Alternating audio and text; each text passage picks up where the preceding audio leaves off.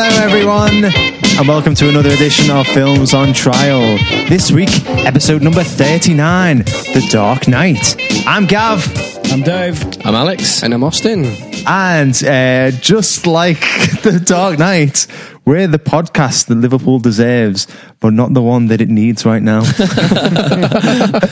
Uh, that sounded a lot better when I wrote it down earlier. That just makes sense in the film either. Yeah, no. It, oh, shots fired very early on. Okay, so if you've never heard this uh, show before, essentially we take a film and we put it on trial. There'll also be a load of other things like uh, quizzes, banter, songs, terrible impressions, a caption contest, and a whole host of other hilarious shenanigans. But before we go on to the bulk of the show, we're going to do something that we do every week, which is talk about the news.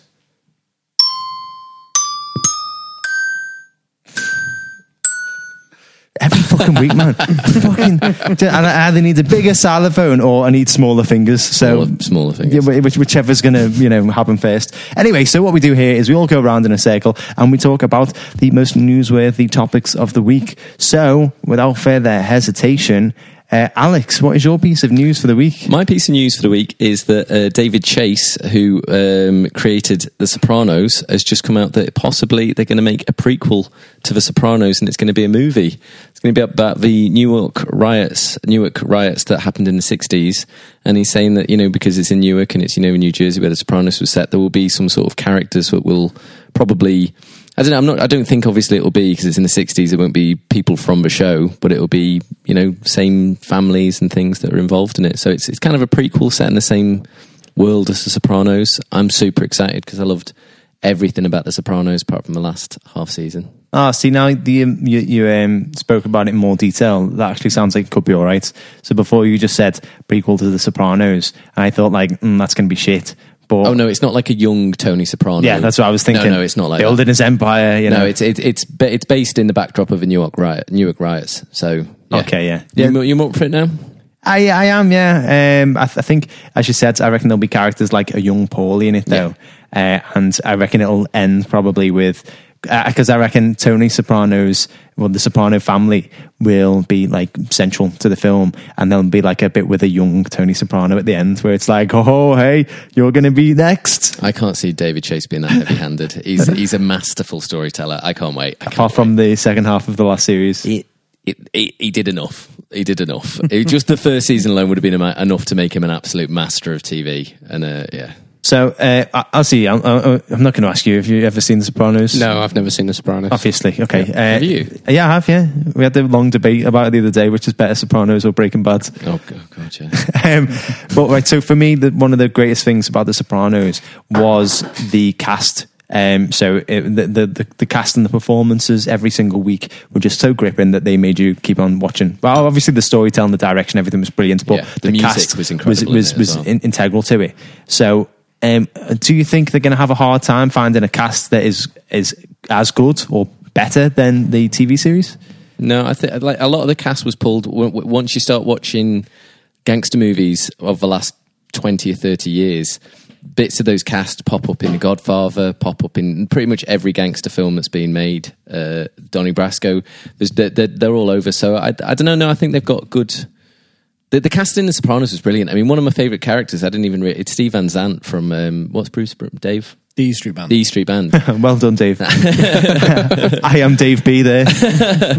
And uh, you know, I think the casting was absolutely inspired. So you know, it'll be the same people who've worked with on the show. So I don't think they'll have a. Pro- I know. There's a lot of talent out there. Yeah. it's in New, set in New York. They'll, they'll be fine for talent. I think. Uh, if uh, I know it wouldn't happen, but just if I had Joe Pantoliano in it, that you know, I just think anything with Joe Pantoliano is just He's so, great. good in he is in so that- good, in isn't that- he? in- yeah. yeah, in The Sopranos especially. Oh, hey, hey. Uh, so if, any, if nobody's watched that, just go onto YouTube and type in Joe Pantoliano at Sopranos. Make sure you put Sopranos because you don't want Baby's Day out uh, popping up.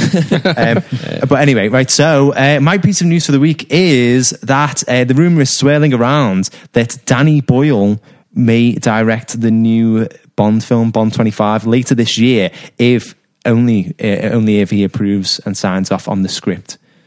So, what do people reckon? Danny Boyle as, as Bond director? Yeah, let's give him a shot. I think he'd, I think he'd do a good job. He's a pretty good director. And if he's uh, refusing to sign on to the project without having seen the script first, you know, he wants to get it, give his consent. I think the guy he knows what he's doing. I Yeah. think. and it'll be a if he does sign on, I think we could all breathe a little easier, knowing chances are it's a half decent script. Yeah, And definitely. that Sam Mendes won't be going anywhere near it again. Was, Yeah. was it really that bad? Spectre. Yeah. Yes. It was awful. Yes. it Well, I, was. I wouldn't know. I watched it in Russian. In Russia, Yeah. but it was so formulaic and knew what was going on anyway. uh, Ozzy, um, uh, your opinions? Have you seen many Danny Boyle films? No, I, I, I, I, might, I might have done, but I, I wouldn't. I don't, I don't think I have. Okay, wait, No, okay. you, Trainspotting. Is that Danny Boyle? Yeah. I've seen Trainspotting. I've seen Trainspotting many times There actually. you go. so- Yeah, no, it's a. There you go. I've seen a Danny Boyle film. oh, well done, man. He's never quite recreated Trainspotting. Oh, I don't, ooh, I don't know. Gone. I'm saying that half not really knowing. what I'm talking about. Has he? Uh, well, well um, Shallow Grave. I thought that was brilliant. Mm-hmm. Abso- yeah. um, I also really liked Slumdog Millionaire. Yeah, it was good. I wasn't such a big fan. No. And Trance was pretty shit. Uh, yeah, I didn't really like Trance to be honest. Didn't make any sense. Is, is this what we're just doing? Just listing Danny Just Boyle? listing films? I like that one. So I do do like not like not? that one. I like that one. Anyway, okay, let's break away from from this uh, right now for a bit of you know.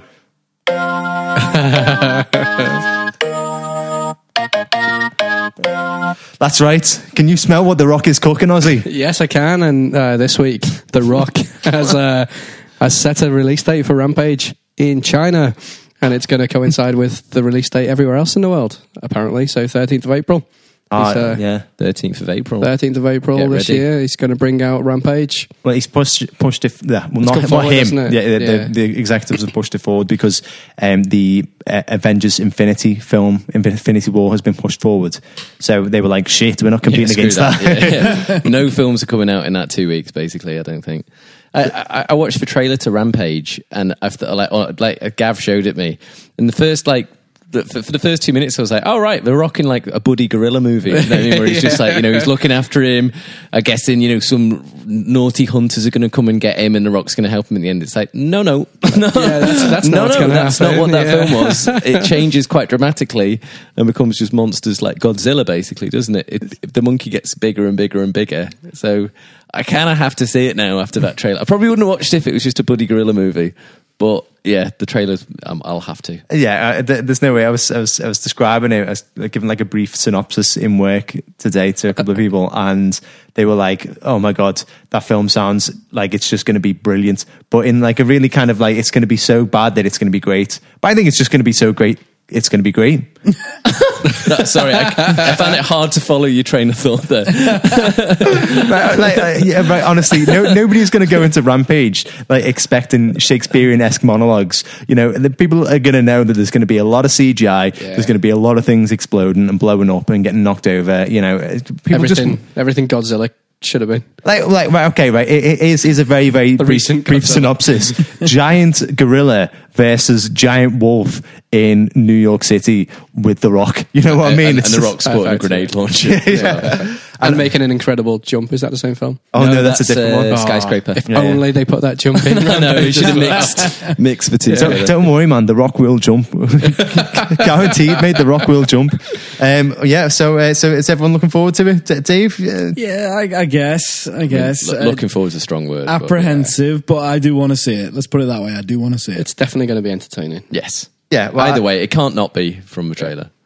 Well, uh, okay. So, thank you very much, guys. Um, just uh, quickly, uh, just to finish off the news, we think about introducing a new little section to uh, to the podcast here, where we uh, talk about films that make us feel or uh, film feels, F- feeling films. Well, you know what? We haven't figured out the title, but uh, we've got some music. Hang on.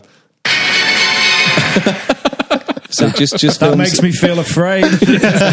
films that just make us feel make, something. make, make us feel something. Uh, you know, not like the sort of robotic beings that we are after watching like 14 million films each. Apart from Ozzy, who just seems to have watched Training uh, t- t- Trainspotting 14 million times. yeah. Uh, so, so this week is uh, the turn of Dave. Uh, and Dave, uh, what film do you like to watch to um, make yourself feel upbeat? So, kind of improve your mood. What, what would you say that your film would watch? it, it's funny. It's quite a bizarre choice, to be honest with you. I re- if I'm a little down, if I'm just looking to chill out, I watch Where Eagles Dare. which, eh, for those who don't know, is essentially Richard Burton and Clint Eastwood in a chateau in World War II slaughtering Nazis. Just wave and after something wave. about it just just cheers me right up. I don't know what it is. It's just No, I, I, I- I do get it. I think I do, I do see where Dave's coming from. You know, I, I think it's just a good old fashioned adventure romp, isn't it? You know, it's not. Romp. romp. Yeah, as- Sounds like Romance in the used to be. Stone. I mean, yeah, Uh, it's yeah. very Dave.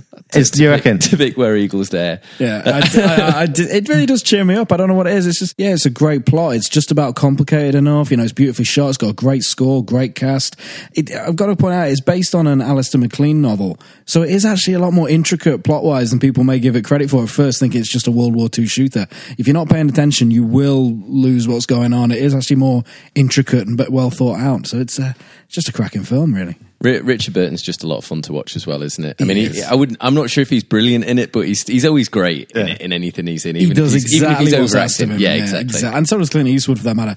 It's like we need someone surly to gun down a load of Nazis. It's like, oh, Clint stood over there by the bar, not doing anything. Let's get him on set. He'll do. He'll do. Yeah, if anybody saw that kind of footage of him having a one-way discussion with himself, where he he interviewed Obama, Oh, no, don't. No, don't. I know that is the definition of a surly old man. Well, hon- hon- uh, honestly, that was just it for me and Clint. And you know, I could sort of take, you know, yeah, he's Republican, and you know, we've all got different views. But when he did that, it was just like, oh no, no, Yeah, I the think- last. I really loved him. sorry, guys. Sorry. I, sorry will- I will just remember him from Where Eagles Dare. I think that's it. That- that's it. That's about it. I may let in a few of his older films, but yeah, that'll stop there. well, thank you very much, Dave, and uh, thank you very much, everyone else, for the news. That's better. Hey, got it there. Well done. Practice makes perfect. I, I'm growing my nails now, so I can use them instead of my fingers because they're significantly thinner. So after 38 episodes, you'll crack it someday. I can't wait to come in next week and see you with like Howard Hughes nails. Um, okay, right. So, uh, as I said earlier, if you've never heard this show before, basically we take a film and we put it on trial. It is completely randomized. We pull it out of the hat. So this week is The Dark Knight. So uh, the roles are also randomized. And this week in the role of prosecution is going to be Alex. Hello. And his role is to uh, try and condemn the film to the shit list. In the role of defense is going to be my good self, and my role is to essentially try and get the film placed on the hit list. There's also going to be Captain Dave, who is going to be acting as the character witness, who's going to basically give his genuine opinion and throw some weight behind either side of the argument. And then in the role of judge is Austin. Austin has the most important role because he's going to listen to both arguments and decide which list the film should be placed on based solely on the arguments that are put to him and not using his own opinion. So, to give the listeners a bit of an idea as to what this film is about, if they're, you know, the 1% of people who've never seen this film, uh, Alex, it's your turn. We thought we'd freshen it up and, you Yes. know, try a few different roles. Give this a go. Um, so, Alex, it's your turn to read out the synopsis. Uh, Okay, what so would you like? I would Bane. like Cute as Bane. Bane? Bane's not in this one. have you have you honestly not seen any films? No, no, I've seen it. Um, uh, well, well, okay, right, e- right, an easy one, easy one. Uh, uh, uh, Bale's Batman. Bale's Batman. Yeah. Okay, okay, okay. hang Okay. on. hang on. When the menace known as the Joker emerges from his mysterious past, he wreaks havoc and chaos on the people of Gotham, and the Dark Knight must accept one of the greatest psychological and physical tests of his ability to fight injustice. Brilliant, ah, Thanks. brilliant. Was it all right? You were getting really into it, man. Yes, well, you know, go, you know, go big or go home. That's the most animated I've seen you in ages. Honestly, man. I feel alive. I wish I wish I had my phone with me. That would have been a great Instagram. Honestly, mate, I, like, I I haven't seen you that red since uh, Austin put Gattaca on the shit list. okay, so uh, Ju- just to finish that thought off, you've watched it recently, haven't you, Ozzy? uh, Gattaca. Gattaca, yeah, I watched it uh, this week. What did you think? Yeah, I actually really enjoyed Son of a it. uh, do you think that it's going to change your life, Austin? Uh, it could easily do it In a now, way you yeah. thought it Yeah. already had. Okay, so without further hesitation, um, Austin, uh, would you like to kick off proceedings, please? Yes, okay. So you both understand how this works now. We're 39 episodes in. and um, I'd like it to be as clean a fight as possible. Let's not have any low blows. I don't want anything represent, even even close to how we dealt with Leon. That was pretty dirty. so, so let's try and keep it clean. Who would like to go first? I'll go. Yeah, okay, fire away. Okay. Um, so my main point, I, I've always had a little bit of a problem with the Dark Knight, and uh, part of the problem is I know it's it's people go on and on about the Dark Knight, especially you know like when you're talking about films, they go, "Oh yeah, but have you seen the Dark Knight? It's amazing." And I've just never felt so, and I've always felt a little bit out in the cold with the Dark Knight. Uh, I just see a lot of flaws in it, like massive amounts of flaws in it, and I just think it's massively overrated. I really do. Uh, the main thing when I was watching it recently, and I was like, well, you know, there's so much for me personally to just have a go at this film about. But the main thing is just its tone, and it's a and it's a famous quote in the in in the um, movie, and it's just why so serious? Like, and I know that you know the Joker says that all the way through it, but why is this film so serious? Why is it so somber and so bleak? And so, to be honest, just up its own arse throughout the entire film. You know, at the end of the day, I know there's no nothing wrong with doing a gritty Batman, right? But at the end of the day, his underpants are on the outside of his. You know what I mean? He's got his underpants on outside of his uh, uh, of his costume. Fucking come on, no, come on! Is finish. that genuinely going to be your arguments? he wears There his needs to bills on the wrong does, side of his he does. pants. So taking this as just such a gritty, serious, up its own arse thing is for me. It's it's too much and it's too bleak all the way through. So hang on, let me let, let me go into detail. Um, for me, uh, there's just no levity all the way through and it's a really, really long film, and it feels longer than it is. It's what two and a half, two and two hours forty minutes. I think it's it's approaching a three hour mark, and a film that long needs a little bit of levity, and there is none. It's not that he doesn't try, but Christopher Nolan, and I'd have to say, for, for me, the biggest problem with this film is Christopher Nolan. Uh, he, he just can't do comedy. For me, Nolan is the Tin Man of of Hollywood. He, he, he doesn't. He just you know he doesn't have a heart. You know, and he can do he can do all these wonderful things. I'm sure Gav's going to say you know. Great shots and great direction, and you know it is true. It's not. It's not like a poorly done film by any stretch. But the guy can't doesn't have a heart, and he can't put anything into into his films. You know, think about Dunkirk.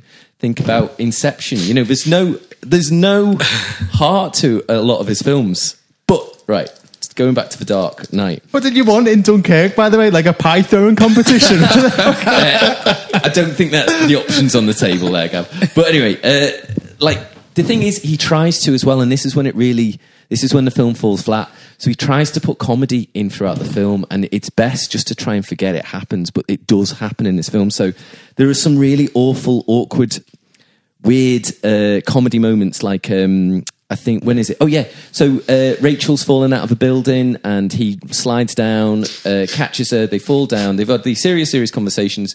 He crashes down off a building into a car, and she just looks at him and goes, "Well, I won't be wanting to do that again anytime soon." And it's like the line just falls absolutely flat. It's all been this somber bleakness, and then out of nowhere, you've got this kind of crap 19 90s action line that is just really uh, you know, it's been done to death. Um, let's not do that again, is what she says.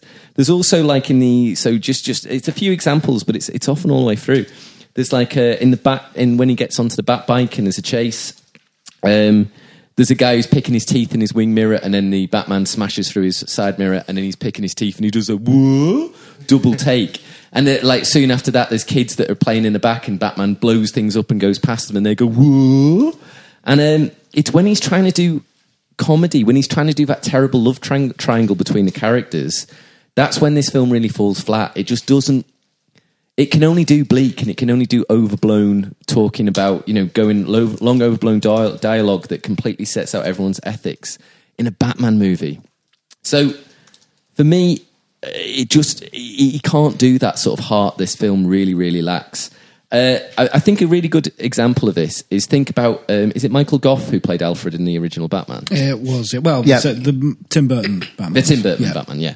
Uh, so, uh, right, I ju- I just want you to have that Alfred in your head when I say this. Right, there's a bit in this film, right, when Alfred, played by Michael Caine, talks about how he committed war crimes in Burma, right?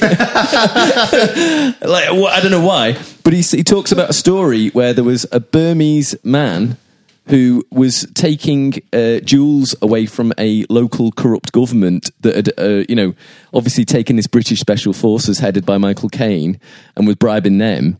And he stole from them and gave to the poor, right? and then uh, you're like, right, well, hang on a minute. Alfred seems to be on the wrong side of this conflict, and at the end, you find out that he burned the Burmese forest down. the story has no fucking context. It has no like relation to anything. It's just a dark, gritty story that you just think, Alfred, no, like no, he just.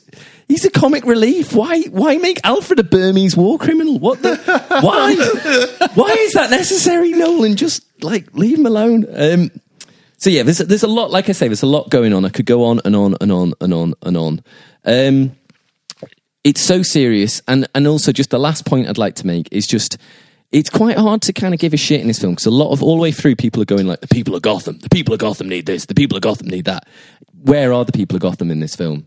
Like I, I'd say, you know, this is kind of a point that Gav brings up a lot. That there is kind of a lack of diversity in this film. It's not film breaking, but a lot of it is a lot of it's white males. And but the main thing that's missing from this film is poor people. Where are any of the poor people that Batman is trying to protect in this film? There, there are none. Nolan can do opulence, but he does not know how to do poor, and it, and that's really glaring in this film. So you can you know he can show all the lovely banks and all the lovely buildings and all the you know fancy parties, but where is anyone that's actually needs any help from him? They're just criminals, basically. There's no there's no uh, subtlety to it. Um, so yeah, so so for me, there's just glaring flaws in this film that make it impossible. If it would been sh- if it been an hour and fifteen minutes shorter, you might not have noticed. But I've two hours and forty four minutes. The flaws are just so obvious. Sorry, Ozzy. and I never signpost when I'm going to finish. No, it's okay. So sorry. abrupt. So that's quite uh, quite damning. Um, sounds like uh, he, he genuinely hates this film. So I'm looking forward to a bit of a comeback. Don't worry, mate, you'll get it. like, I've got genuine points here, and not like it. Like, oh, uh, Hey, the character hey. of Rachel said something that was a bit off. You know, there wasn't enough humour in it. There wasn't. That's a fair point. Right. Make No, not, every, Okay, not everything me- needs to be hilarious. Let me give you a bit of a sum of where the points actually were there, rather than uh, that flapping. So it's uh, pretentious, too gritty. There's no let up whatsoever. Um, there's no comic relief, and the the attempts at comic relief are cheesy and out of place. Feel forced. Um, you get stupid comic faces. Love triangles are, uh, are, are not. I love think he was exaggerating. I don't think there is, there is bits where, like, You're not exaggerating. So, uh, when a- Batman gets bitten by that dog, he's like,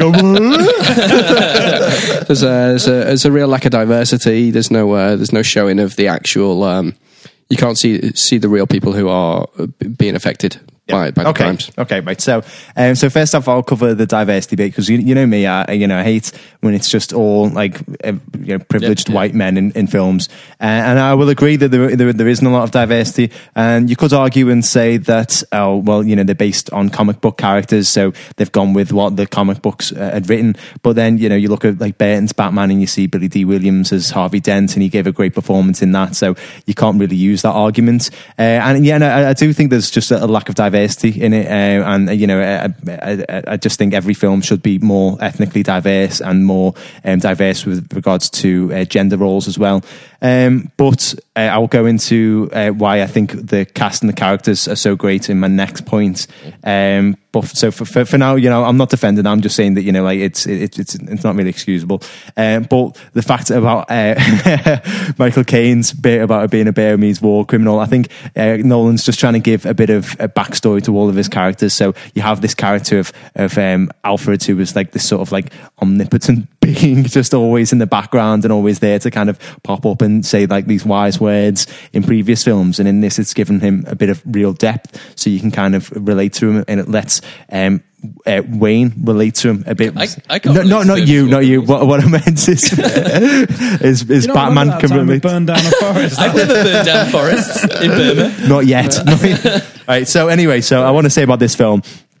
Ignore everything Brucey says, uh, Austin, which which can be quite easy to do most times, but it's even easier to do now because this film is an absolute masterpiece. Uh, what I love about this film is that there's a constant theme of duality in place. It's like chaos versus control the entire time. Uh, so when you look at Batman Begins, Bruce's parents were murdered, which sends him into an absolute chaos. Uh, then uh, um, Gotham itself went into chaos. It went, you know, really down the nick. Um, so uh, Batman is created created to bring some control to the situation. Uh, then um, the Joker is introduced. He wants to uh, unleash chaos, um, and the only solution is to give Gotham a sense of control by Batman taking the blame for it all at the end. Um, well, taking the blame for, for Harvey Dent's death and plunging his life into chaos again, thus making it full circle. So I think it's very, very good. There's a constant theme of duality, which we'll go into more detail about when we talk about the cast and characters. But I think the storytelling overall is superb. I don't think it's too bleak at all. I don't think that every film needs to have some comic relief in it. You know, this is a bleak film, um, this is this is a difference from a different approach to what we were usually getting, which is like kind of light-hearted comic book. Everything's sort of like uh, colourful, and you know, it's great. Nobody really gets hurt. This is like a sort of well, you know what? If this was in the real world, this this could happen, and this is what would happen. Um, I think it's very very well written. Every scene is so well planned out. The foresh- the foreshadowing in it is immense as well. Um, you know that there's a, a, like some of the lines in it. The dialogue is just masterful. The uh, the line "You either die a hero or live long enough to see yourself become a villain." Um, yeah, Bruce is shaking his head, but that is a really good line. And the fact that you know it happens later on, that's exactly what happens to Batman. Uh, you know, it's it's it's really well it's really well done. Uh, go, go on, go on. Yeah, but I mean, it's so obvious that that's going to happen, though, isn't it? When he says that line, you can't help but roll your eyes and go, "Well, I can see where that's going."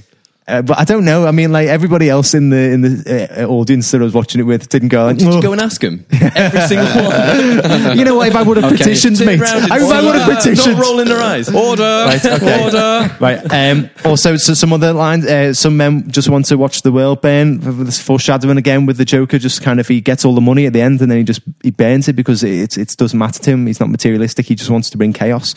Uh, and your line that you mentioned, why so serious? That is like iconic. That is probably one of the uh, top 100 um, movie quotes of all time. Now it was used as a great marketing ploy as well. So months before being um, actually being released, there was like loads of why so serious and Joker smiles all over the place. They did like a sort of um, a treasure hunt um, leading up to the film uh, all across America, and it was really well received. And as you said before, um, it actually outsold Batman Begins. The entire gross that Batman Begins had made in uh, I think the first six days because it generated such a buzz from that one phrase. Um, yes, the, the, way it's filmed is absolutely amazing. The opening scene is absolutely exhilarating. It tells us all that we need to know about the Joker, uh, uh and it does so in this really like fast-paced Michael Mann style bank heist. Uh, it was absolutely amazing. The cinematography throughout, uh, just absolutely great. The um, the way the, uh, the, those scenes with the boats are filmed, uh, you know, the kind of um, the, the, the last kind of um, I'm just trying to think, you know, like when, when ferries. Yeah, the ferries. I couldn't think of the word ferries. um, yeah, so the, the scene with the ferries, um, the prisoner transit, the way that's filmed, absolutely beautiful. The scenes in Hong Kong, especially the one on the skyscraper, that was like a real stuntman who was stood on the end, edge of a skyscraper. And, and then when he jumps off and he's flying through Hong Kong, the way the camera's following him and the, where the music cuts and you can hear the, the, the cape rustling, I just think it was just brilliantly done. Um, the, the, also, the scene where uh, Harvey Dent um, he becomes Two Face, the accident that results in becoming Two Face. I, th- I thought that was so well filmed. It was obviously against um, what the comic books had told us. They said that you know he had some acid thrown in his face, which is they do like a little Easter egg thing where you think that's going to happen, but the guy's pulling a gun, and then you know that, that, that's very cleverly done. But when uh, he actually uh, falls over and he's he's he's he's falling into um, the uh, the fuel or the gasoline, and then yeah, and it gets it, yeah, it gets uh, the and then it obviously starts burning. Like you knew what was going to happen, but the fact is is that you were willing it not to happen, and I think that is the sign of a good storyteller who you you, you can tell you yeah something's going to happen, and you all know exactly what's going to happen, but you are still kind of screaming for it not to happen. So you know I think that's really great that you can take something that you know is going to be inevitable and make you doubt it. Um, the, the, I've got to say, um, also the direction, the, the, the the prisoner transportation scene is absolutely heart racing. His use of practical effects while he's doing it makes the whole thing even more exciting. You know, they genuinely flip that truck. You know, it just looks absolutely superb. Um, also, the direction of the Joker's entrance at the Wayne party, I thought that was just amazing. Um, it makes a shift from a steady camera to handheld camera, which kind of enhances a more chaotic and frenzied feel. That's the only time that it's done in the film, and you're thinking like, oh, you know you actually you, you feel it a lot more. Uh, the fight scenes as well, they aren't split over loads of different camera angles. They kind of they take their time, so you can actually see the fighting that's happening. You can actually see the preparation that Christian Bale had gone through for the role, um, and you know the the score as well is absolutely beautiful. Hans Zimmer just captures every scene so well, and I, I don't think any music could have gone as well with that film as as you know Hans Zimmer's score. And uh, my final point is like this is like an, a nitpicking thing here, but there's something that really annoys me. You know, when you're watching a film and then uh, it does really well, and then a sequel comes out and they do an upgrade of whatever. It happens in every Batman film. It happens in every superhero film. Happens in Star Wars. You know, like a suit or like a, a machine or like a car yeah. gets updated. Wi- Within this, they they wrote it into the film. You know, he appears uh, at the very beginning of the film wearing the old bat suit, and he gets he gets bit- you know dog bites through it, and then he's back at the um, the lab and he's saying right, we need to we need to change this, make this, make this, make this, and then he comes out with a better bat suit. And I just think the way that they did that, the way that they wrote that into it, was just really well done.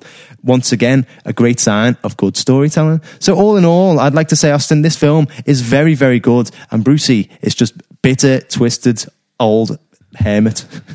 Well, I mean, I mean, there's so- old, old. I take issue with. All right, younger be- you. okay, so before I, I ask a character witness, I'm going to give you a chance to uh, to deal with someone because there's a lot of points there, There and in stark contrast, uh, it did feel like that was a slightly more developed argument than your previous one. But I'm going to let you off because you went first. It's very difficult going first. What a way to knock a guy's confidence. so Pull your finger out, mate.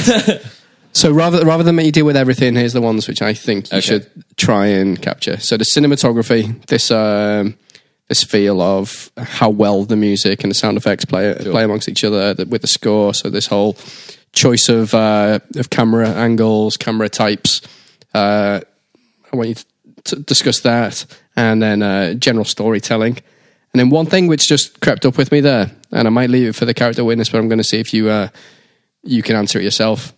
Is this duality theme, and is that Okay, yeah. is that does that only work because it's the second in the series, or does it work as a standalone? It doesn't work at all. Um, so, uh, uh, right, I'm just going to say the first one again.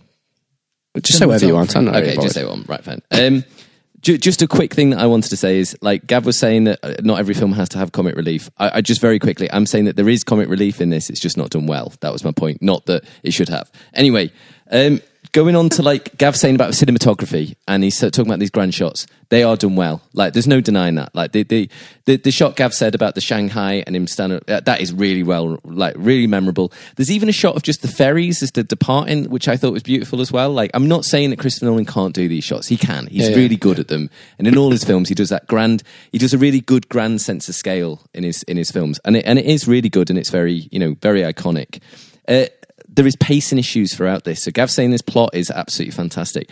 It, it, it's not. There is a huge pacing issue. It is too. It's far far too long, and you feel like the film has ended about twice before it actually has.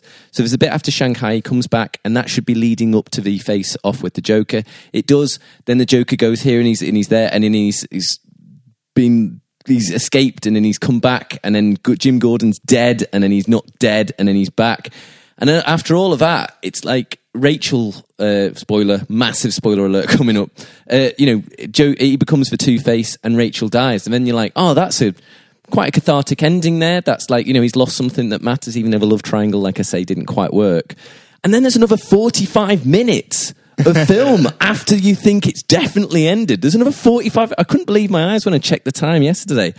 So I, I'm not saying that a lot of what Gav said is absolutely right, you know, but there's too much of it and it's not being done well. It, it's not being cut down and it's not being edited properly. And like the score, Gav was saying again, the score is good, but that's a perfect example why this film doesn't work because the score's good, but it's unremitting and there's too much of it. And again, it's just, it's dum, dum, dum, and it's just too, it's dark, it's dark, it's dark, it's dark. And it, for a film that long, you need a bit more of a roller coaster. You can't just have this unremitting. Okay. That's quite a good comeback, and uh, and I'm going to th- throw this over to you, Dave, right? Because this is uh, this is actually harder than I expected after the first uh, intercourse. Um, so- I'm on the other side of the room. no, no, that's, that's why that's why I'm giving you some I of was these. say that's the tagline for Joel's porn, isn't it? Uh, so the uh, the film is unrelenting. It is bleak. It is uh, it's hard. It's it's hard work. It's hard to follow. It's essentially two films. It's a long film and then a slightly film. less slightly less long film tagged onto the end of it. Is uh, is what what we're getting from the prosecution, and then from the uh, from the defence, we're getting this is a, a cinematic masterpiece. It's beautiful to watch. It's beautiful to listen to, and uh, and the story is just great to follow. Help me out. Okay, okay. Um, I think everyone's in agreement that this is shot beautifully. Yeah. Christopher Nolan, he knows about these shots, like Alex said, and he employs some good cinematographers. It looks great. I think the score is fantastic. I just want to point out, someone's not had due credit here. There were two composers that worked Yeah, on this yeah, yeah. film. Hans Zimmer did all the big, sweeping orchestral action sequences. James Newton Howard Yeah. another fantastic Hollywood composer, did the more subtle uh, Harvey Dent themes and the more gentle music, and he did a great job as well. Both of them worked so well together. You'd think they'd step on each other's toes, but no. Apparently, they got on like a house on fire. It really worked. Um, I understand where Alex is coming from when he says it, it's long. It is, and you notice it. It's not like some films where you're watching it and it's like, oh wow, the two and a half hours just flew by. There does come a point when you're watching The Dark Knight where you do, y- your eyes do go to your watch for a second. But after you pass that point, and I think it is the point where I think Alex has pinpointed where it is as well, where it feels like everything's come to a conclusion, then it hasn't but the the following 45 minutes are a hell of a ride and I think you forgive the fact that it lulls you into a false sense of security there because it does keep the pace going. Although you, it, it is long and you know it's long, I think there's enough momentum behind the plot and it's written well enough, as Gav says, that it does keep going and it doesn't hinder it too much. Um, I, I've got to say, I loved Alex's bit about um, Christopher Nolan being the Tin Man. with no heart. I suppose that makes Michael Bay the Scarecrow with no brain. You can keep this going. We just, we, just need to find, we just need to find our coward The that takes lion, no I risks. Have a think about that one. Uh, anything else you want to know, or is it? I'm trying to think of. Any points I I'm gonna I'm gonna save the other one till afterwards. Maybe this second round of, uh, Okay. of arguments, we'll we'll get rid of a few questions. Who wants to go next? Pow, I'll have it. Okay. Alex, feel free to interrupt me as much as you want me because I'll just keep swatting you away. You make it very personal, these exchanges. Sorry, man. You know, it's just you. I mean, I don't feel like this No, no, I'm no. against Steve. It's just you. to be honest, Nothing personal. Take it very personal. Oh, don't worry, it's just you. to be honest though, eh, like we did go and see this film together when it when it came out, and I feel like maybe it's just all these years of it's it's just been building up, and that's why maybe it's becoming so personal. I remember just on that point. I remember coming out and just like you know when you, I came out of a cinema with uh, you know about I was four or five of us, and like you know when you're just thinking like God that was fucking shit, and like you know I was just walking along and like looking at you, and I remember you looking at me like going like you know big eyes just looking, and I was like yeah yeah yeah yeah, and you were like that was brilliant. you know you're just like oh I think at the time I didn't have the heart to say you know No, no, no, no, no, no, no, no, mate, mate. You've always had the heart to piss on people's bonfires. You you piss on people's bonfires when it's not even needed. Okay, right. So, um, yeah. So as I was saying earlier, duality is a constant theme throughout this this film. Um, Bale, Christian Bale, uh, well, the character of Batman. Uh, there's duality in the performance there. He expertly plays the arrogant rich snob in Bruce Wayne, but also the force that is Batman. Um, his voice is often ridiculed, and I reckon that Alex is going to pick on that in a minute. But this film is the very like it- it's very effective in this film. Uh, I think it goes maybe a bit too far in the third film, but in this film, he definitely has the balance right of, you know, like kind of you've got uh, Bruce Wayne speaks in one way, Batman needs to put on this performance, he needs to be nightmarish, that's why he speaks in this way. Um, he was in absolutely great shape as well, you know, uh, the fight scenes really, really well performed by him. You can actually see that he's doing a lot of the fight scenes himself. Um, and his acting is, is very, very, very good. You know, this is an Oscar winning actor here who delivers really good performances. When he finds out that Rachel Rachel's killed, um, and he's got to kind of, you know, he realizes that he's been sent to the wrong place, and he, he's actually rescuing Harvey. Like he gives this really kind of subtle sort of like oh, he knows he knows what's happened, and it's like kind of he's got to kind of just grin and bear it because he's not he's not Bruce Wayne, he's Batman. It's just you know the acting is just great. Um, you know when he, he kind of he, there's a bit later on where he feels like he's been defeated.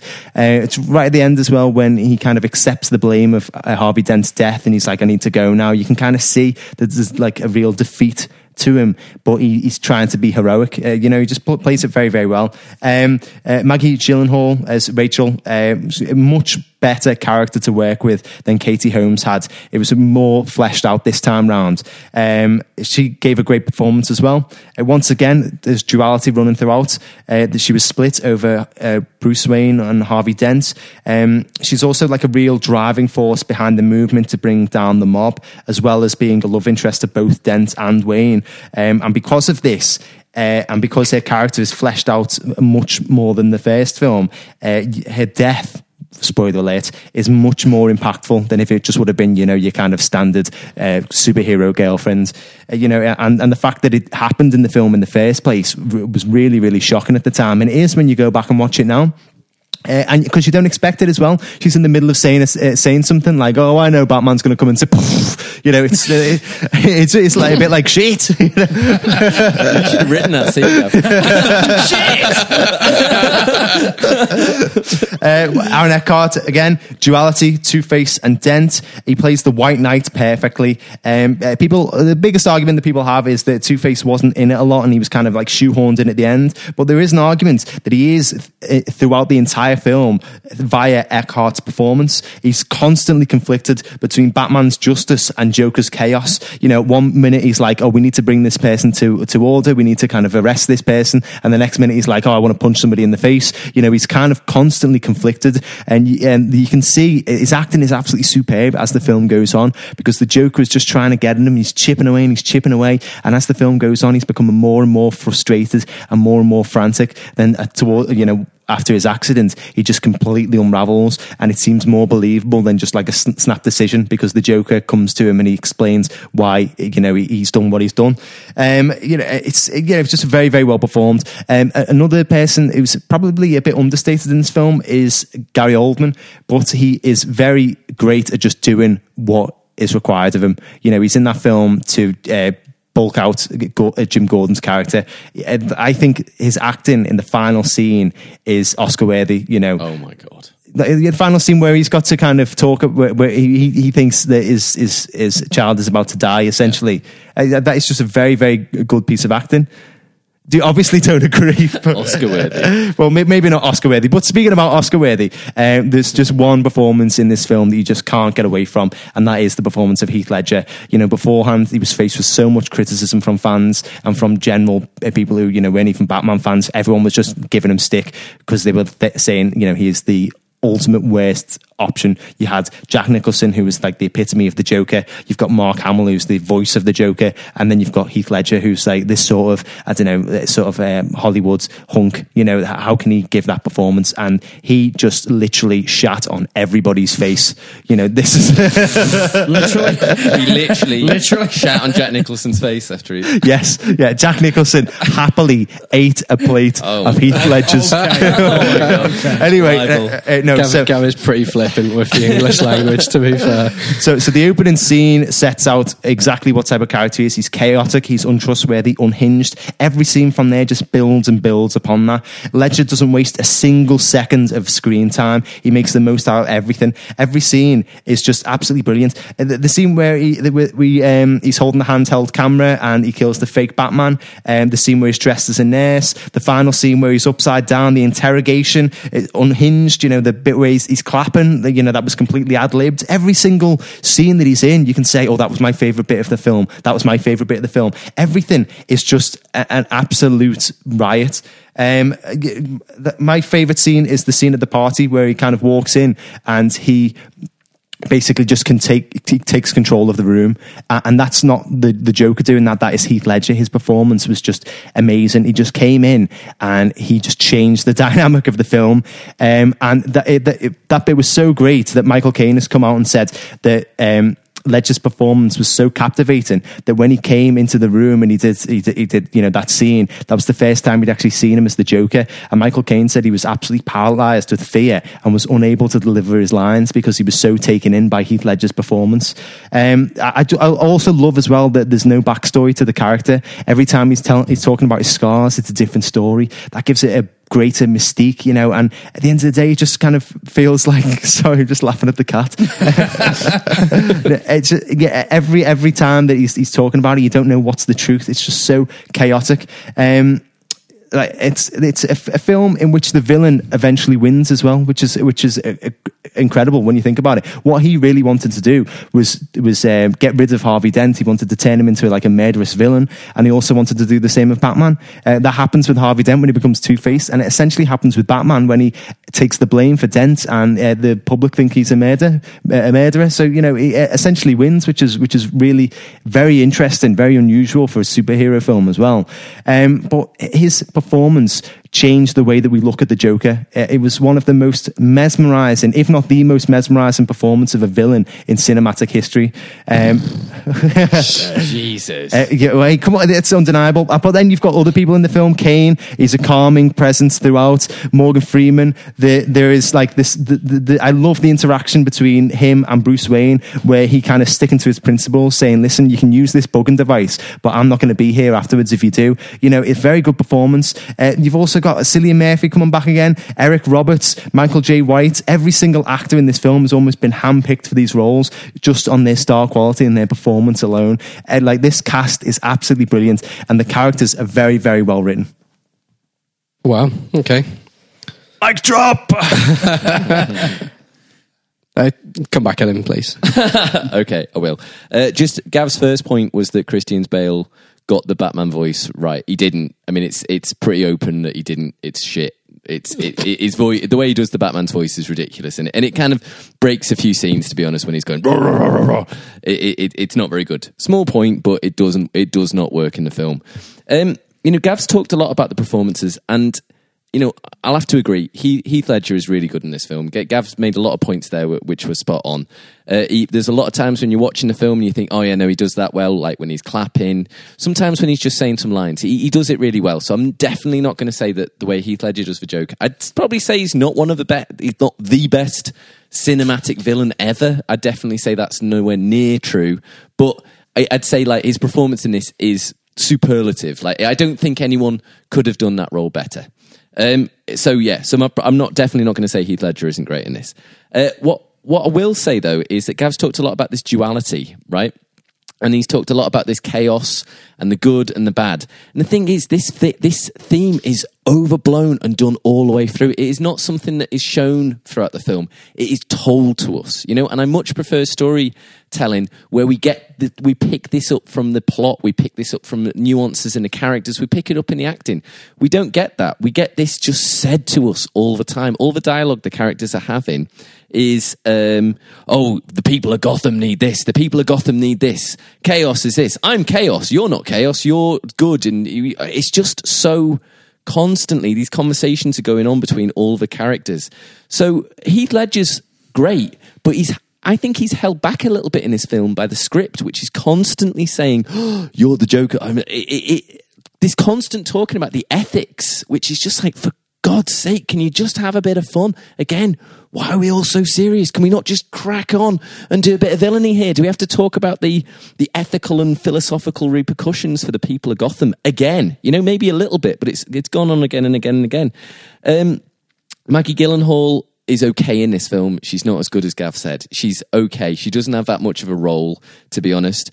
Uh, you know, there's this thing of like Harvey Dent is the only person who can possibly uh, carry. No, I mean, what about you know, what about Rachel in this film? Uh, you know, she can't be the White Knight, I suppose, because she's only one out of two, right? She she can't. You know, she she it, it, she hasn't got that much of a character she's kind of killed off because she's not got, got that much of a character. I think it was the best thing they could do because really there's not much to her at all.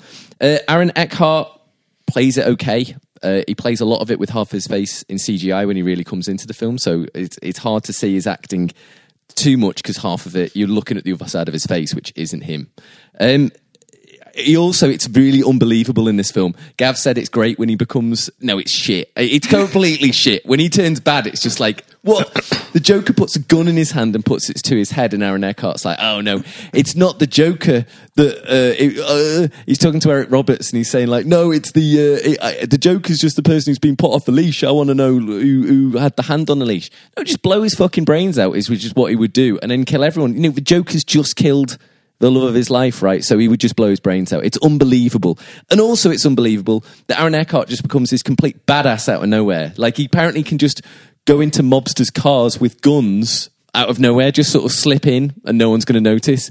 It, I don't know, did he get that from Harvard Law? Just became, he just becomes this absolute unremitting like badass, you know. And I'm not saying yet he could have he could have turned evil, but his effectiveness at being evil, the, the fact that he's going around shooting cops is unlikely to considering that cops probably have a little bit more experience of dealing with you know people with guns than a lawyer would.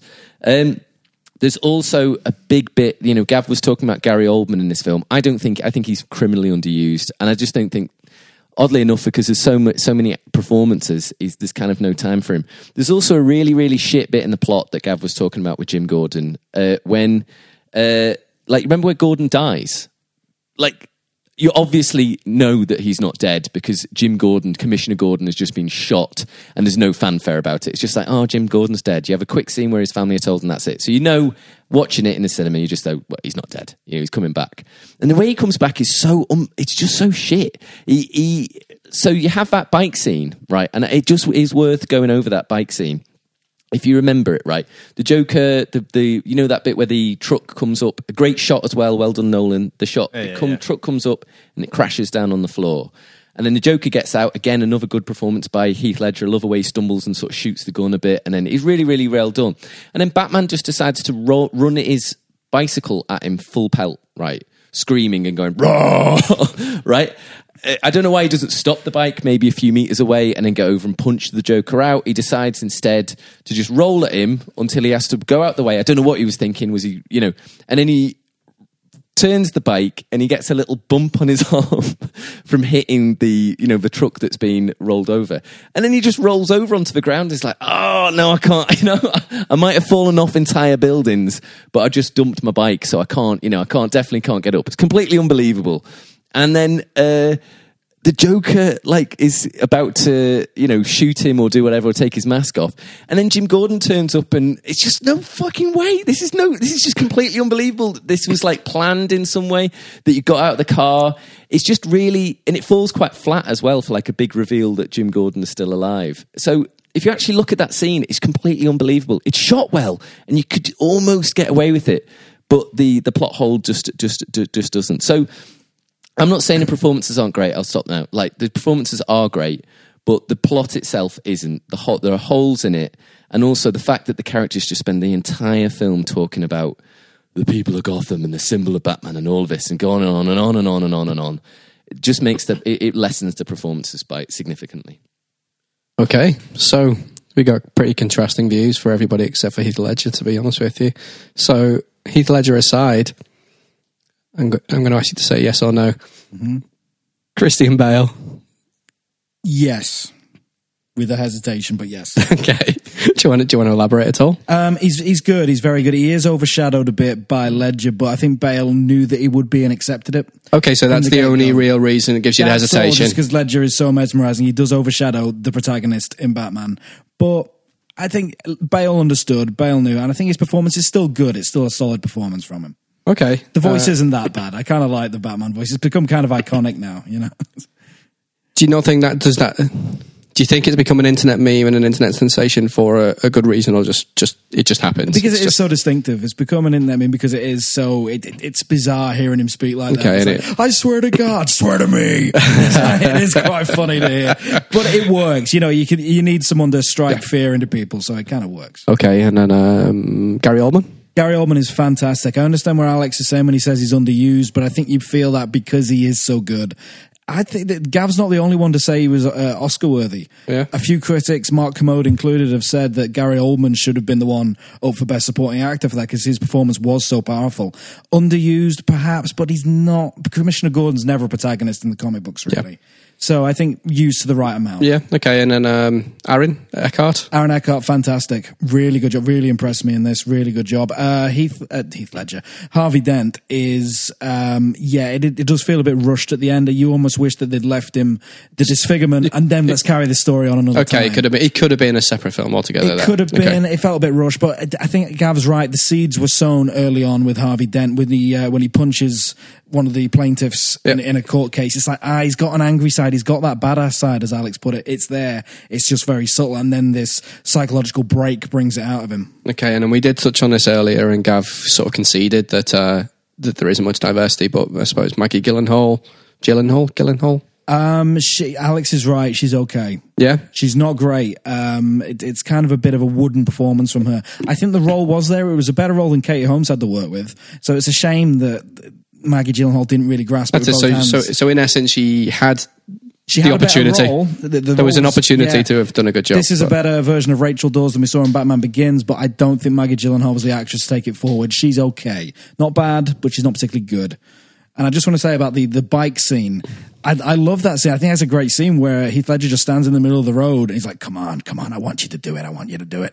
And Batman is seriously thinking about killing him. He- He's thinking of plowing the bike straight into him. That's what he why he's screaming because he's got this inner conflict. And last minute he's like, "No, can't do it." Bails the bike, hurts himself. And I think there's an element of humor that Alex said was was uh, missing, where Heath Ledger gets the knife out and he's about to kill Batman, and that's when Jim Gordon comes along, puts the gun to the back of his head, and Heath Ledger's Joker goes. Ah, can you just give me a minute while I just and he gets pulled off? It is like that. Can you just give me a second just to cut his face off?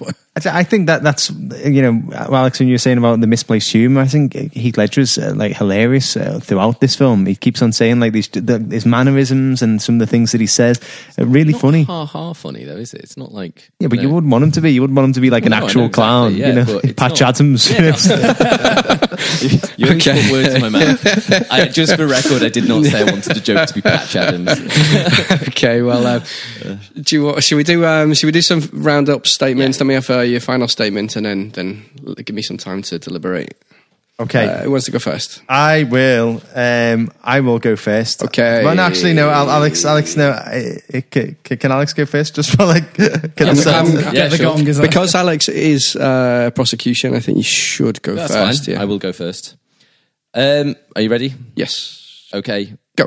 Right. Um, like I'm saying, there's a lot of Gav, a lot of things that Gav said that he's right on. You know, so why should this film be on the shit list? You know, yeah, it's shot well. Yes, there's some good performances in it, especially from Heath Ledger. But the reason it should be on the shit list is be- it's massively overrated, and you can sort of think that this film is better than it actually is, with some very simple things, with a bit of editing, with just cutting the storyline down by quite a lot. This film could have been an absolute outright classic, right? If with just Heath Ledger in it, this could have been an absolute classic.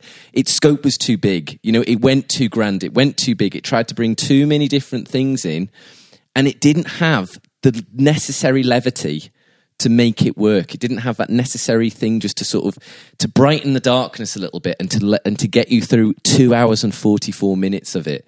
So, although Nolan could could do a good uh, hour and a half film, he has not done a good 2 hours and 44 minutes film. Shit. Okay. Thank you very much. That was good. And uh, and a defense, please. Okay. In three, two, one, go.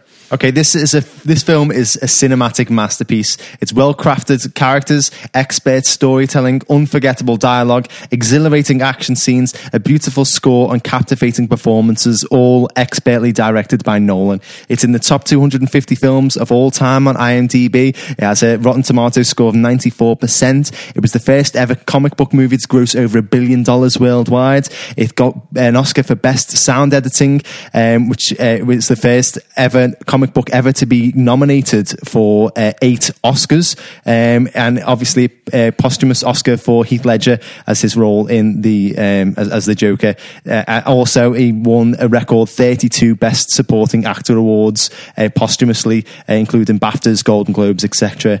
Um, it's it, it's in Empire's 500 greatest movies of all time. It's not just a comic book film. It's not just a sequel. This is one of the greatest films ever made, uh, which is only made better by Ledger's incredible performance that transcends cinema. Whoa! Gong yourself, dickhead. That's more like it. Okay. Sorry, I'm, I'm Cram it, cram it in. sorry for calling you a dickhead. You're not. You're not sorry. You're not sorry. Uh, so while Austin is deliberating over which list hits this film should be placed on, uh, let's have a bit of a cu- cu- cu- quiz. Let's do it. Okay, I've got a song for this one as well. Um, are you ready? Uh, Dark Knight, Dark Knight, mm, Dark Knight in heaven. okay, so uh, this quiz uh, is a quiz I like to call, um, but very funny. Uh, so I want you guys to uh, tell me. I'm going to list nine characters, or uh, I'm going to say nine things, and you've got to tell me if they're either a Batman villain or a heavy metal artist. Um, in a quiz I call Bats Entertainment. Oh, I really like that one. Okay, so um, uh, number one, Baroness, Bats or Entertainment? Dave. Bats. Uh, entertainment. Uh, bat. Okay, uh, well done, um, Alex. Uh, it is entertainment. It's a metal band, Grammy nominated sludge metal band. Apparently, Sludge metal? Yeah, sludge Wow. metal. Uh, okay, number two, Joker's daughter. Is it Bats or Entertainment? Entertainment. Entertainment. Mm, bat. Bats. Uh, like, uh, Bats. uh, yes, try to throw a curveball in. It's bats. Uh, so, um, Double bluff. Yeah, double bluff, man. Uh, it's a, about a mad girl who asked the doll maker to put Joker's DNA into her. Of course. Obviously, obs. Uh, number three, biohazard, bats or entertainment. Entertainment. Bats. All right, can I just say something here? I wasn't listening when you explained what the rules of the game were. Jesus. So I've just been guessing for the last two. You're going to tell me if they're a Batman villain or if they're a, a metal band. Oh, okay. I thought we were trying to work out whether they were an actual bat. Or I, s- I s- I see, man. Oh, I wish you hadn't explained it to him now. Is this the type of bat Joker's daughter? it's a bat. Yeah, is it a type of bat essentially? Uh, no, yeah. So it is entertainment. Acknowledged as one of the earliest bands to fuse hardcore punk and heavy metal with hip hop. Gav's Oh, okay. fact of the day. Uh, okay, calculator. Bats are entertainment? Um, I'm going to say bats. Yeah, me too. Bats. Calculator bats. Um, yeah, you're all right. Uh, Noah Kuttler, highly trained villain who dressed no shit like a pocket calculator. Seriously. what, he, what, he dressed with a pocket calculator or As a pocket calculator. Shit. hell. Why not? Hey, why not? Okay, uh, number did what? Just did some. Uh, just uh, you know, Wrong uh, f- uh, fuck stuff up for people. Fuck, I think he's in um, Lego Batman, isn't he? He, he probably is. They do Yeah, a big is. thing right at the beginning, yeah, don't they? Yeah. Okay, number five, Mastodon. Uh, bats or entertainment? Entertainment. Entertainment. Uh, yes, entertainment. Uh, yeah, or entertainment. American heavy metal bands who won the 2008, uh, 2018 Grammy for Best Metal Performance. So stick that up your pipe, Alex. Uh, number six. I, I didn't. 'Cause- I 'cause wasn't a runner up. Yeah, wasn't runner up there. Uh, number six, Turbowolf. Bats or entertainment? Uh, I want to say bats. Yeah, I, for the exact same. I want it to I be. want bats. it to be Uh, bats. Entertainment. Uh, yeah, it is entertainment. Very funny. Uh, s- some guy in work, I was like, oh, how, how was your weekend? And he said, oh, great. I went to uh, a, a gig in Manchester on uh, Friday, a band called Turbowolf. And I was like, oh, I know them. They're, they all right. Um, metal rock band from Bristol. I knew it. I'm all about the facts, mate. Okay, number seven, Gentleman Ghost. Bats or entertainment? I want it to be bats again. Again, it's bats. Yeah, It's please. got to be bats, hasn't it? It is bats, yeah. uh, uh, yeah, just some lads who's a, who's a ghost and a gentleman. uh, number eight, Abattoir. abattoir. Yeah. Entertainment. Bats. Uh, entertainment. Uh, yeah, it's bats. Well done, Alex. Oh, wow. Cannibalistic killer. Uh, and number nine, the final one, the very, very, very sinister sounding Cheshire.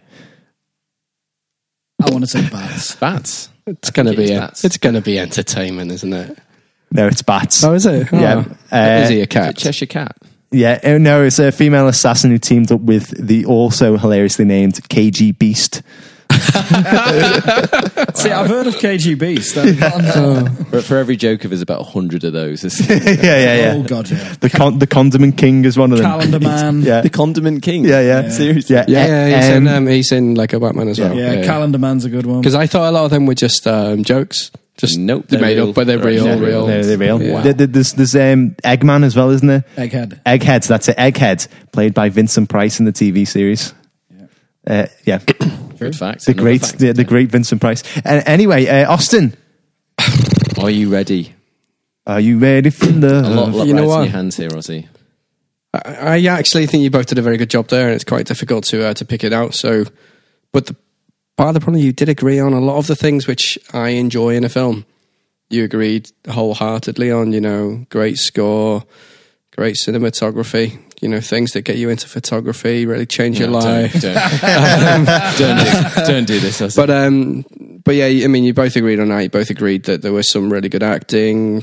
You, you disagreed on some people's acting, but for the most part, it was uh, it was uh, it was pretty good. I thought uh, the arguments on on both sides were uh, were pretty awesome, and it's hard to to separate them. But I think in the long run, my I'm going to land with a lot of what the character witness backed up, and it was uh, I think I think it's going to go on the hit list.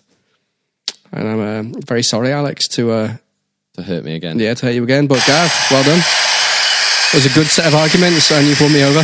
Thank you very much, man. Thank you. Um, uh, you can pick up that bribe later on, by the way. mate. You just get to take one of the cat's home. Yeah, yeah, Uh, you get a couple of Freddos. Um, Fluffy bastard. Okay, so I reckon I was going to say, you know, c- can we can we guess what everyone's genuine opinions were? But Dave uh, and Austin, obviously, you were genuine, and I think myself and Alex made our genuine thoughts very clear throughout. Yeah, I it, just to say, like, I, I, I, I probably would say, I don't know, I would have put it on the shit list because for me, like, it's not hit, it's not perfect. For me, I, my idea of a hit list is like it has to be absolutely perfect, which probably is a little bit too. Have you seen our hit list? Yeah, exactly. Yeah, yeah. So I think for our hit list, Dark Knight probably, you know, is yeah, But but equally, the shit list is not just shit films. It's, It's- films that it's don't not. quite make it. So That's a good- uh, like Suspiria, Suspiria, man. So I, I like I, I do I sort of see where you where you put it on the hit list, but also like part of me wanting to put Dark I, I suggested putting the Dark Knight on trial, and partly just because honestly I just wanted to air my grievances with this film because uh, honestly I'm sick of people talking to me like it is a perfect.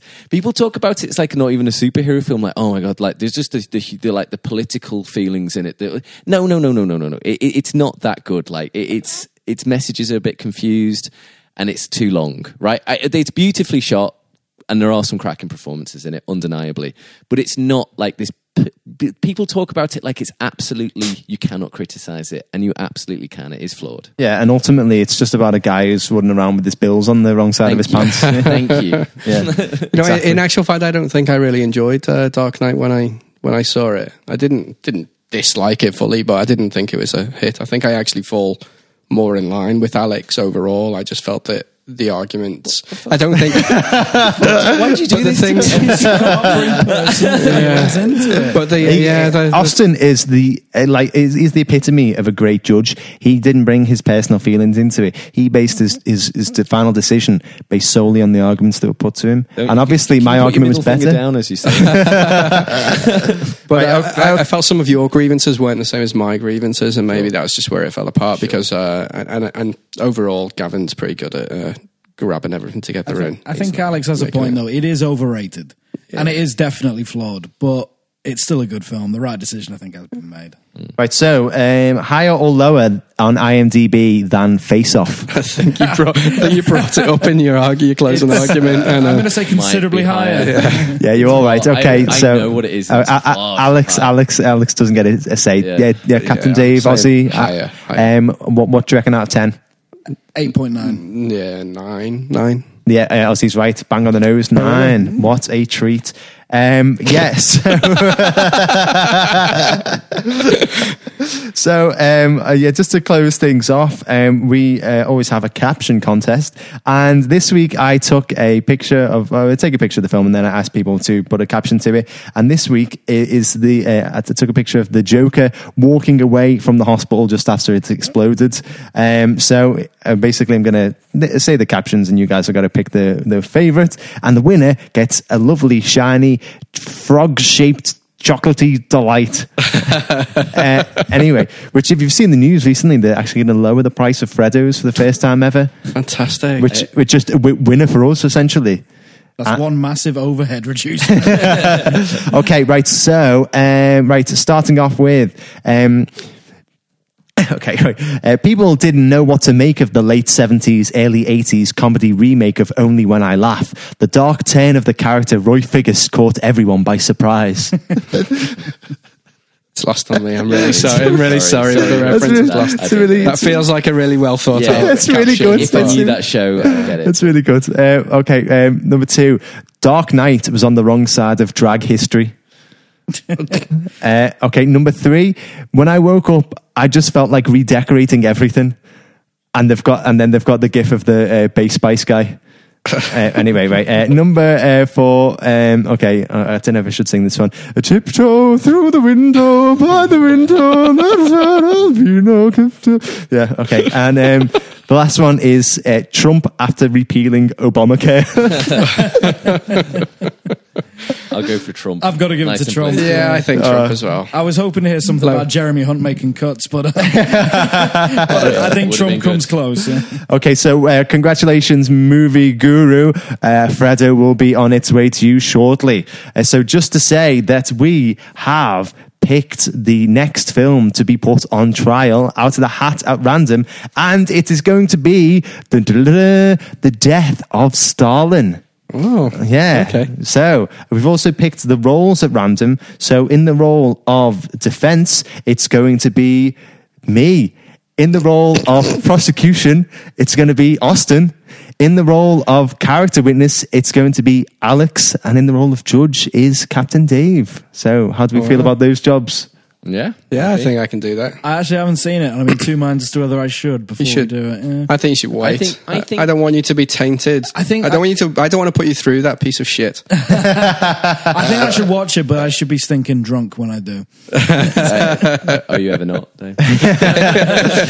It's like, I feel like Denzel Washington in flight. I'm drunk now. I'm drunk now. Okay, so just want to say a big, big thank you to everybody who's listened to this episode and all of our other episodes. You can catch all of our episodes and our future episodes on our brand spanking website. Um, I was going to say brand spanking new, but it's not. Just brand spanking. Is that is that a thing that you say? Yeah, we just spanking spank on our brands, yeah. spanking website, uh, Not a filmsontrial.co.uk. spanking website. Just It, it is. Oh, b- believe me, you, you will want to either be or give spanks. there is a secret page with just spanking on it. yeah. So uh, I keep our hits up. See if you can find. it. No wonder so many people have been tuning in recently. Um, okay, and you can also uh, check us out on iTunes as well, Films on Trial. Um, why not check us out on Twitter at Film Trials? Please do put forward films to be put in the hat. We will whack them in the hat and eventually we will uh, put them on trial. Um, also, while you're there, why not check out our good friend Winston Sang at the underscore quirks? He is the guy who's responsible for all, all, blah, blah, blah, all our hilarious artwork. I particularly like his one this week, which is me as Heath Ledger's Joker, uh, which makes a change from me as Mark Hamill's Joker because I think I look exactly like Mark Hamill's Joker. Big, long jaw and uh, big what ears. me to you exactly. ah, bad, bad. Uh, um, oh, yeah, also, uh, why not check us out on YouTube, Facebook, and Instagram, Films on Trial. Uh, so, yeah, it's been an absolute delight. Um, recording this episode for you guys, and we will be in your ears next week with the death of Stalin. Goodbye.